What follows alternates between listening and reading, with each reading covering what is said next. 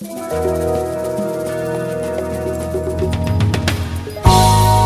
going to look at a story that's probably to many of you unfamiliar, and to many of you probably familiar.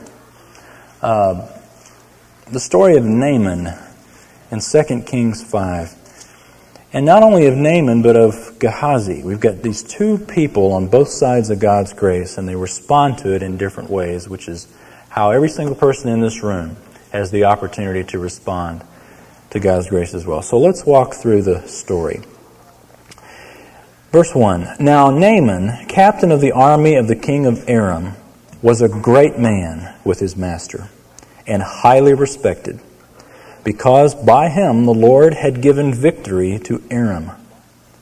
The man was also a valiant warrior, but he was a leper. Now, as I read through this again, I came to this and wondered why in the world God would give victory to the enemy of Israel, the king of Aram. The Arameans were enemies of Israel. So, what business does God have giving victory to one of the enemies of the Lord? Well, we're in the book of Second Kings, and if you're familiar with kind of the way the flow of Israel's history, you know that in the book of Second Kings, the entire book, we've got a great apostasy and rebellion in the land of Israel. In fact, the land of Israel is split into a northern and southern kingdom, and the northern kingdom, which is what we're talking of here at Israel, didn't have one good king the whole time. Just a bunch of reprobates.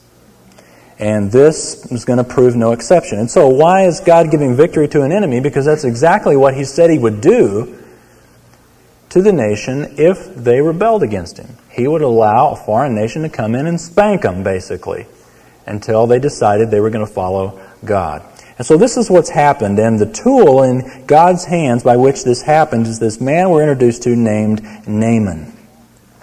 And he is uh, very well respected. Look how he's described. He is the captain of the army.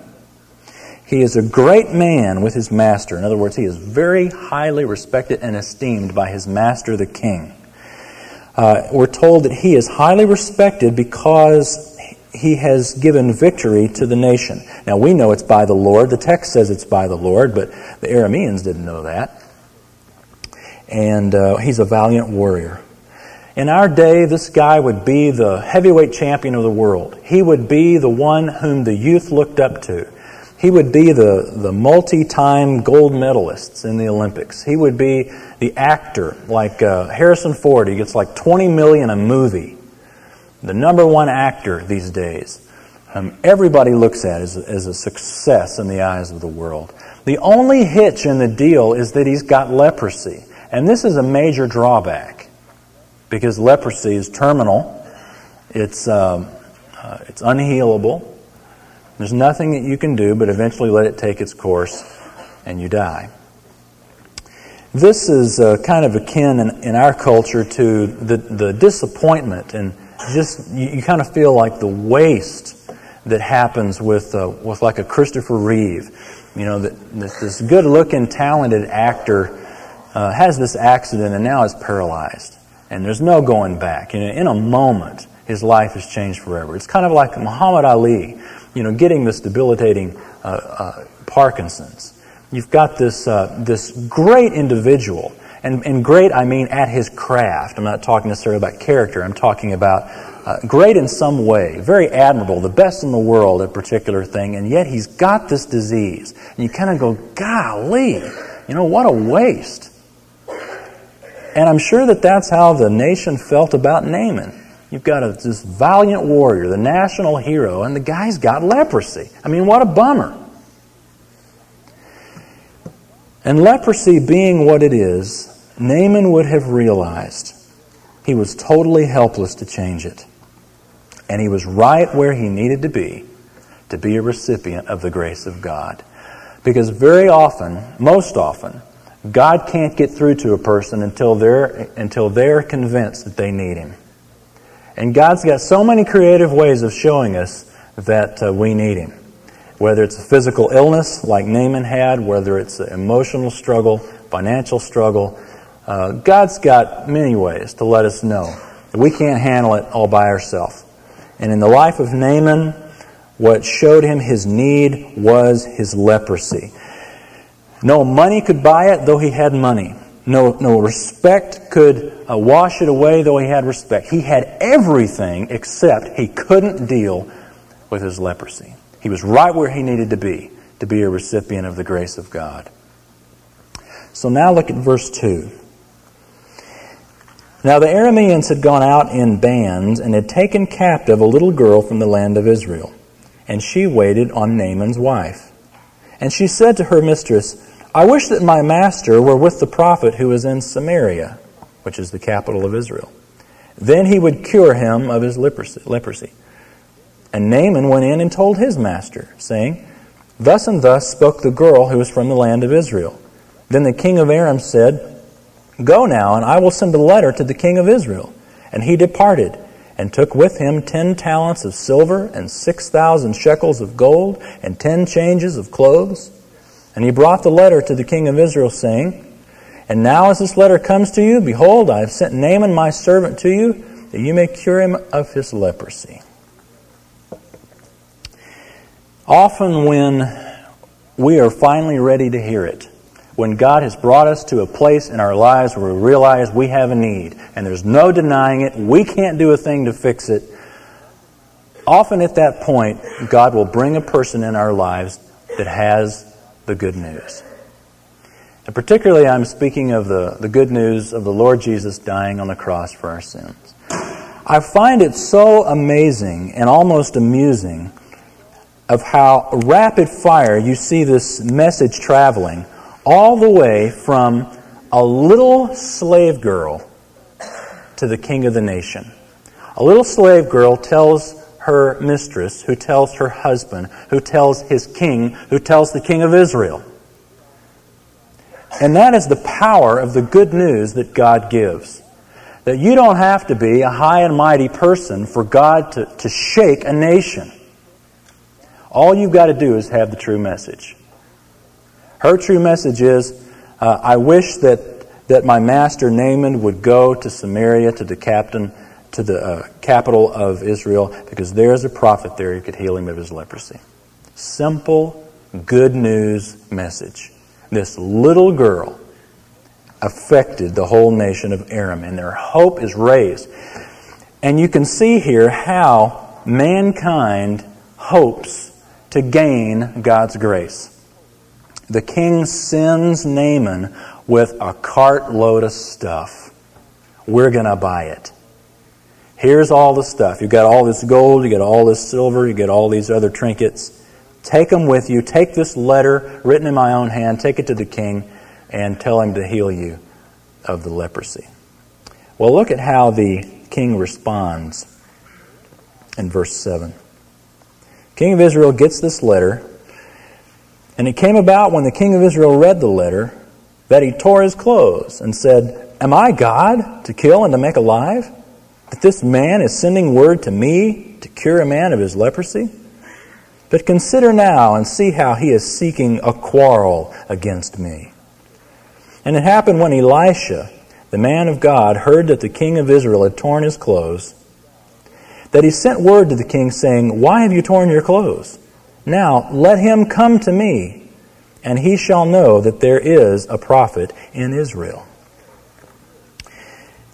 You know, I find it amazing that you've got a king of a pagan nation having more faith and even knowledge of the prophet of God than the king of Israel himself. Remember, I said that in the book of Second Kings, you've got a, a time of great apostasy. And there was not one good king in Israel. Well, there's no, this guy's no exception. He takes this letter as a personal affront. He says, "This guy's trying to pick a fight with me. Who am I to to uh, to heal somebody of leprosy? I can't do it." He must be trying to pick a fight with me. So he tears his clothes in anguish. And Elisha says, Why are you tearing your clothes? Why are you in anguish? You got a prophet in Israel. Send him to me. And he will know what you have evidently forgotten, and that is that there is a prophet in Israel. And so uh, he sends him to him. And now look at verse 12. Naaman comes to, to Elisha. Uh, verse Let's see, where am I?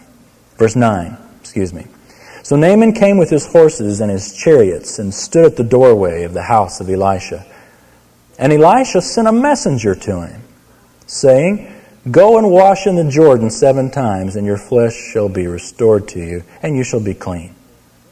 But Naaman was furious and went away and said, Behold, I thought, he will surely come out to me and stand and call on the name of the Lord his God and wave his hand over the place and cure the leper. Are not Abana and Pharpar, the rivers of Damascus, better than all the waters of Israel? Could I not wash in them and be clean? So he turned away, so he turned and went away in a rage.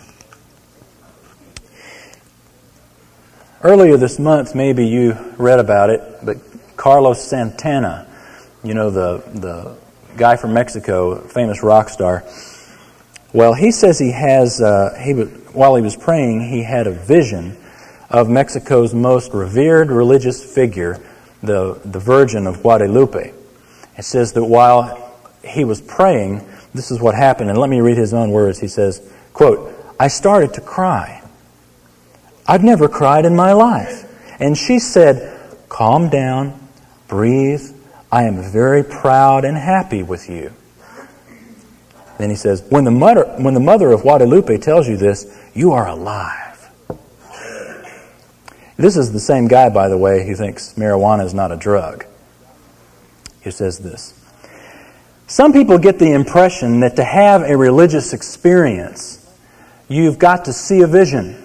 You've got to be able to touch Jesus. You've got to be able to see a miracle. You've got to be able to, to hear a voice.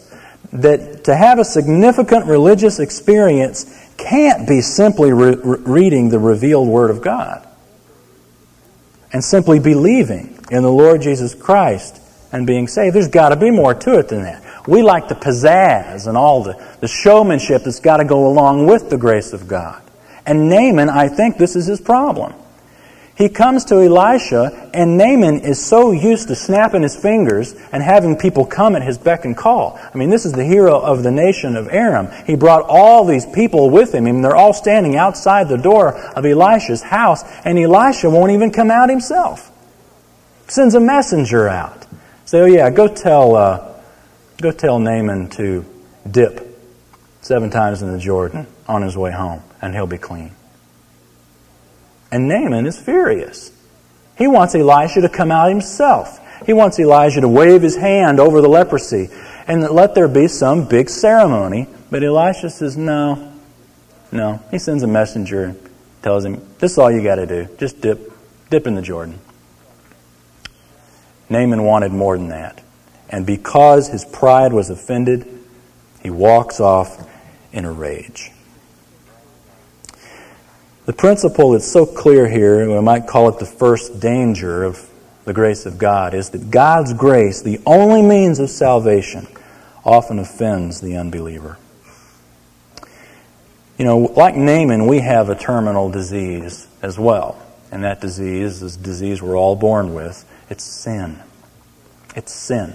Sin will eventually take our lives literally, and if it's not dealt with according to God's method, then our sin will be judged, and will be judged justly.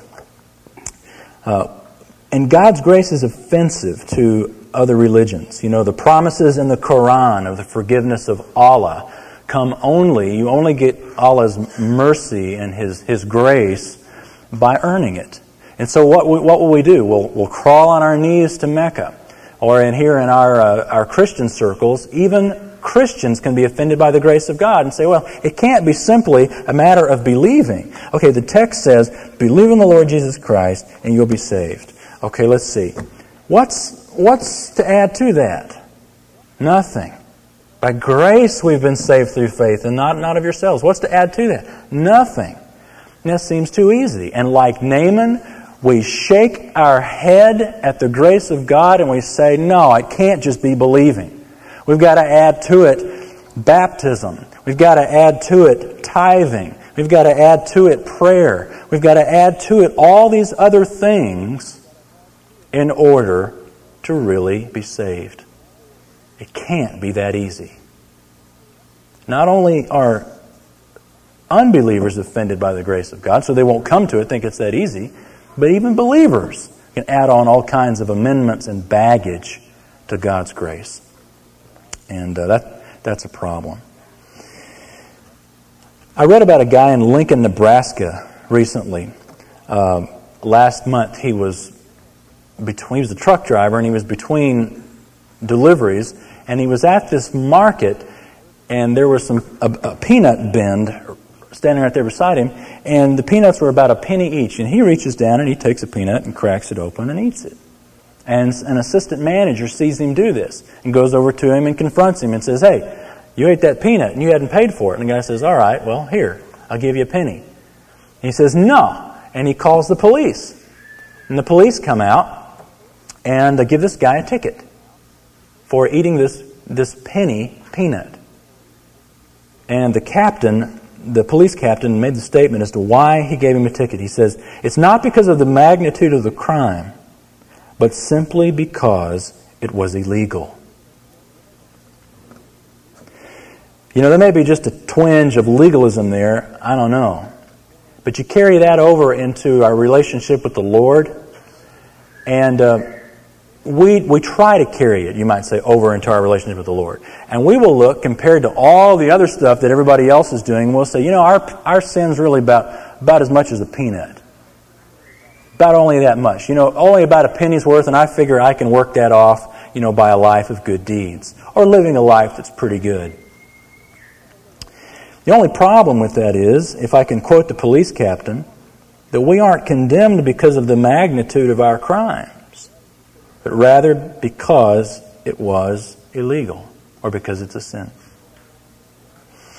You see, one sin is all it takes to keep us out of heaven. And uh, many of us have gone far beyond that, haven't we? You know, you can crawl on your elbows to Mecca, and uh, it's not going to erase that sin. So it has to be by the grace of God. That's the only means of salvation. Lewis Smedes says this. He asks, Why do we call God's grace amazing? Grace is amazing because it works against the grain of common sense. Hard nosed common sense will tell you that you are too wrong to meet the standards of a holy God. Pardoning grace tells you God forgives you in spite of so much in you that is wrong. Have you heard about Coca Cola's new um, vending machine? They've tried it in other states. Probably going to bring it here to Texas soon, but I tell you, I would if, if I were Coke and I were thinking like this. They, uh, they have a thermometer on it, and the hotter it gets, the higher the price is. It's a digital deal. And so when it gets hotter, the price on the Coke goes up on the machine. And they justify this saying by this helps to balance the, uh, the supply and demand, basically. When the supply is greater, it's going to cost more. When it's not as much, it's not going to cost as much. Again, uh, we try to take that into our relationship with God. You know, I haven't done that much, so the price isn't that big. I really don't need to give my life to Jesus Christ. I just need to live a good life. Well, but the problem is, you can't pay for the little bitty sin, much more the big sin. It has to be by the grace of God. And Naaman was offended that it was this easy.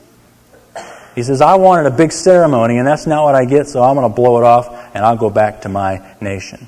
And if it hadn't been for some wise servants, Naaman probably would have died a leper. Look at what the servants said to him in verse 13. Then his servants came near and spoke to him and said, My father, had the prophet told you to do some great thing? Would you not have done it? How much more then, when he says to you, Wash and be clean? So he went down and dipped himself seven times in the Jordan, according to the word of the man of God, and his flesh was restored like the flesh of a little child, and he was clean. What wisdom! is there. And such common sense in these servants. They basically said, Look, if he had told you to do something hard, wouldn't you have done it? You know, if we'd had the big ceremony and if Elijah, Elisha came out and said, Okay, I want you to do this and this and this and this, and then you'll be clean, wouldn't you have done it? How much more so when he says, Just go wash and you'll be clean? How much more so shouldn't you do that? And the parallel goes right on into where we live today. You know, if God, uh, if God had told you that you need to, John Cram, if God had told you, hey, if you want to get to heaven, you got to be praying every day, and you better make sure you face east. If they had told you, Barbara, uh, you better be given 10%, no, make it 11% just to be sure. You'd better be doing this, you'd better be doing this, and better be doing this. And if you do all that, if your checklist is good, you'll get into heaven. You know what? If that's the way it was, there's not a person in this room that wouldn't get there. Because that feeds our prideful nature. That's why Naaman brought a truckload of money, figuring that's the way it happens. I give you all this stuff, you give me my healing. And yet, that's not the way it works at all. God doesn't say, do this and this and this. How much more so if I can quote the servants when he says, believe and be saved? Why not do that? Well, it wasn't until Naaman humbles himself and came to God on God's terms that God healed him. And the healing was immediate, wasn't it? Look at verse 15. He returns. When he returned to the man of God with all his company and came and stood before him, he said, Behold now, I know that there is no God in all the earth but in Israel. So please take a present from your servant now. But he said, As the Lord lives before whom I stand, I will take nothing. And he urged him to take it, but he refused. Now, why would Elisha refuse the gift? I mean, obviously, Naaman's already healed. And especially if you were to read back in chapter 4, Elisha uh, took stuff from this Shunammite woman, had a room all fully furnished for him. Elisha took from him, took from her. What's the problem with taking from Naaman? Well, the problem with taking from Naaman is that Naaman thought all this stuff was the means by which he got healed. And Elisha says, that isn't the way it works. I want you to be able to go back to your country and to be able to say, You're not going to believe this. But all that stuff you sent with me, I brought it all back. The God of Israel healed me for free.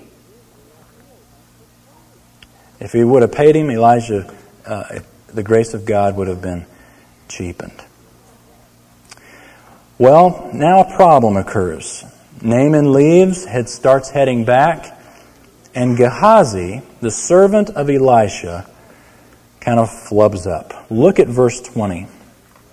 But Gehazi, the servant of Elijah, the man of God, thought, Behold, my master has spared this Naaman the Aramean by not receiving from his hands what he brought. As the Lord lives, I will run after him and take something from him. Gehazi's kind of dumbfounded here that Elisha passes up this opportunity. In fact, the, the New International Version translates it My master was too easy on Naaman.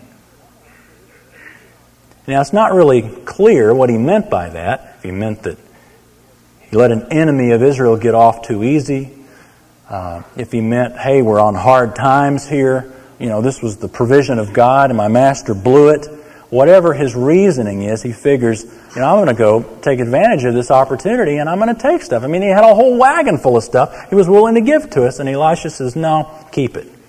So Gehazi says, No, I'm going to I'm to run in and get some stuff. And so, verse 21. So Gehazi pursued Naaman.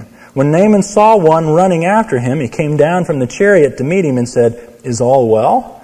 And he, and he said, All is well. My master has sent me, saying, Behold, just now two young men of the sons of the prophets have come to me from the hill country of Ephraim. Please give to them a talent of silver and two changes of clothes. And Naaman said, Be pleased to take two talents. And he urged him, and bound two talents of silver in two bags with two changes of clothes, and gave them to two of his servants, and they carried them before him. When he came to the hill, he took them from their hand and deposited them in the house. And he sent the men away, and they departed. Gehazi here justifies in his mind a lie. Not sure how he justifies it, but you see here uh, him, him lying and saying, My master sent me. Elisha sent me. You know the guy that says he didn't want anything? Well, he's changed his mind. And there's a couple of prophets that have come now, and they kind of need some help, and it'd be real helpful if you'd give them a, a talent each and, uh, and some clothes. And uh, Naaman says, Why don't you take two talents? And then it says, And he urged him. So you get the impression there that Gehazi's going, No, no, no, no, no. And he urges him. He says, Well, okay. And he binds it up and even has his servants carry it back for him. And then Gehazi takes it and sticks it in his house. And then he did what I would never have done, and he goes and now goes back to Elisha. And look what, uh, look what happens. Uh, verse 25. But he went in and stood before his master. And Elisha said to him, Where have you been, Gehazi? And he said, Your servant went nowhere. It's like a parent and a child. What have you been doing? Nothing. Can't you just see that happening?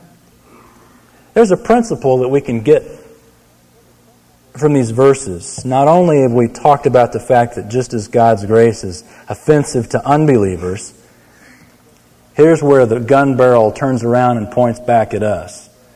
And that is, believers can cheapen God's grace by seeking reward for it, thus confusing its source. Confusing its source. You know, I thought about saying believers can abuse God's grace, because that's certainly true, but that's not stinging enough, and certainly not as applicable to this passage. Gehazi cheapened it, because what happened? Now Naaman can go back and say, you know what? God did this, and uh, the prophet, I was able to give him all this stuff for helping me out.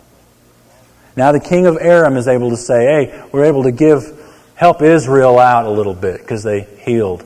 Their God healed us. You know, kind of a fair trade. And so what Gehazi has done is cheapened God's grace in the sense in that the source of God's grace is now distracted from the Lord and it's focused on the gifts. And you see this today, and it's so unfortunate to where God's grace is limited to, you better make your $1,000 vow. Yeah, God will give you such and so, but you're going to have to pay for it. That's cheapening God's grace. If He gives us stuff, He gives us stuff because He's a gracious Father. If He takes stuff away, like the book of Job, Job didn't do anything wrong. It's because He's sovereign not because we've earned it or deserved it. What we deserve, thank God, He doesn't give us. But by His grace, He offers forgiveness plus so many other things. Believers cheapen God's grace by seeking reward for it. Now, I'm not saying that uh, Elisha uh, or, or anybody in ministry should not uh, expect any kind of monetary reward or uh, compensation for it. That's in the Bible. What's confusing and what's the issue here is the issue of God's grace costs nothing. God's grace and salvation that should have no price tag attached to it. And that's the distinction that so often is, is not made today. And I think that's so unfortunate. Because the, the source of God's grace, the source of salvation, is taken away from the grace of God and is muddied through what I've contributed. That's not the way it was. Elisha says, I don't want anything. But Gehazi muddies up the water. And as a, con- as a consequence of so many of the Gehazis we have today, it's difficult for pastors to be able to stand before their congregation and say, you know what, the Bible says that if you regularly come to this church, you regularly ought to be giving to this church. Now, how does your heart feel right now when I say that? There's a little twinge there, isn't it? And it's because of the Gehazis that have abused that legitimate use. Well, he goes in and he lies to a prophet. I mean, that's a bad idea, lying to a prophet. And then verse 26, look how Elisha responds. Then he said to him, Did not my heart go with you when the man turned from his chariot to meet you? Is it a time to receive money and to receive clothes and olive groves and vineyards and sheep and oxen and male and female servants? Therefore, the leprosy of Naaman shall cleave to you and to your descendants forever. So he went out from his presence a leper, as white as snow. Seems like kind of a severe discipline, doesn't it? But it's also poetic justice. If you're going to have Naaman's money in an illegitimate way, you get to have Naaman's leprosy too. You get one, you get the other. That's tough. He got to keep the money, but do you think it was worth it to him? No way. And the lesson just jumps out of the text there for us as well. That while we may not get leprosy from the sins that we try to abuse God's grace, I mean, you know, Gehazi thought, I'm not going to hell for this. I know I'll be forgiven. I know it's wrong, but he went and kind of hid it. And taking advantage of, the God, of God's grace on the other side, knowing, hey, I'll be forgiven. But when we do that, there's also a form of leprosy, you might say, that clings to us. You know, Romans 6 asks the question, hey, can we sin because we can get away with it? The answer is yeah, but you don't want to because it'll ruin your life. For Gehazi, it was leprosy. For you and I, it's often permanent decisions that affect us. Jesus would later say that there are many lepers in Israel during the time of Elisha, but only Naaman was healed. That's a stinging rebuke of the nation at this time. Not even any of Israel's own lepers got healed because none of them had the faith. None of them had the faith that uh, Naaman had to come uh, from an enemy nation to Israel to be healed. Last Monday in uh, Florida, a city called Niceville, Florida. Isn't that a great name? Niceville. Well, what happens here makes the name even more humorous. There's a 61 year old woman that was walking her pet chihuahua, a little six pound chihuahua, and they say that it looked exactly like that Taco Bell chihuahua, you know, that talks. And uh, so this little six pound chihuahua is being taken for a walk. And out of nowhere, this, this red tailed hawk, five foot wingspan, comes out of the neighbor's bushes and grabs this little chihuahua and takes off. And this 61 year old woman has got this chihuahua on a chain. And so is playing tug of war with this chihuahua and this hawk. And, uh, and the hawk won't let go. And she, she says she keeps screaming, Drop the chihuahua! Drop the chihuahua! And it wouldn't drop. And so she, she took it and she slung it against a wall. You just see the 61 year old lady doing this. She takes it and slings it against the wall, and the hawk still won't let go. It drops to the ground, but it's still got this little chihuahua named Bandita. It's still got little Bandita in its talons there. And it took this, it took this woman stepping on the bird and slamming the, the, the bird's leg in a door. and finally, this poor hawk lets go and uh, she runs poor Bandita to the vet, and Bandita ends up being okay. But this hawk's got to spend six weeks now in the clinic recovering from uh, what happened. You know, that is exactly what we are like when we are wounded and when we are clinging to our sin. We won't let go of it, and we won't get the hint. I mean, the hawk didn't get the hint. You know, this thing's attached to something and there's going to be a fight. Didn't get the hint when it was slammed against the wall. It took being stomped on before it finally got the hint to let go of it. And you know, that's what it takes for us.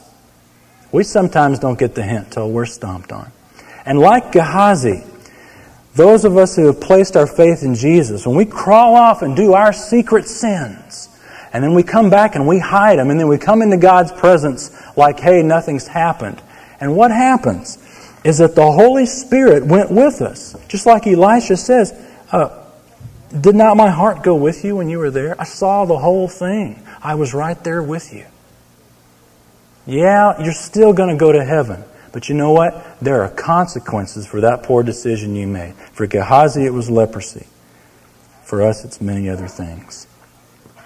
Thomas Brooks made the statement saving grace makes a man as willing to leave his lusts as a slave is willing to leave his galley, or a prisoner his dungeon, or a thief his bolts, or a beggar his rags. Saving grace ought to be the motivation to leave those things, to let go of little bandita, and to not let it ruin our lives. Naaman was insulted initially, that all he's got to do is dip in a river. There's the first problem with God's grace. It's often uh, offense to unbelievers. And then on the other side, Gehazi, he is offended that Elisha took nothing for, for it. And he cheapens God's grace. And so there's the second one. God's grace can be abused by believers.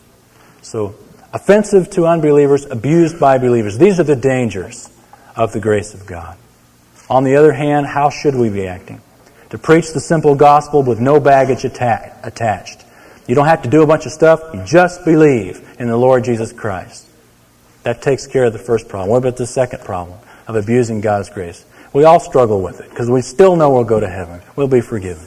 But we don't abuse it. We want to let it be instead the motivation to live a life of faithfulness. Well, let's pray together and we'll be dismissed. Father, thank you today for again the opportunity to look into the Bible at a culture so far removed for us, and yet it's describing us to the T.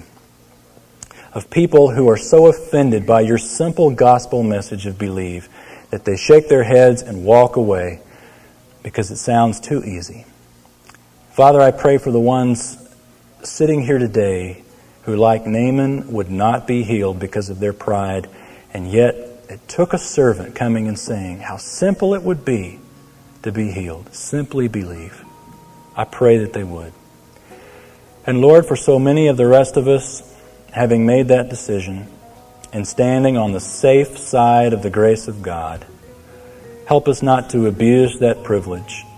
Help us, Lord, to not abuse your grace, but instead let it be the motivation by which we serve you obediently, to avoid the leprosy that would cling to us as consequences, and instead to press on and to serve you faithfully.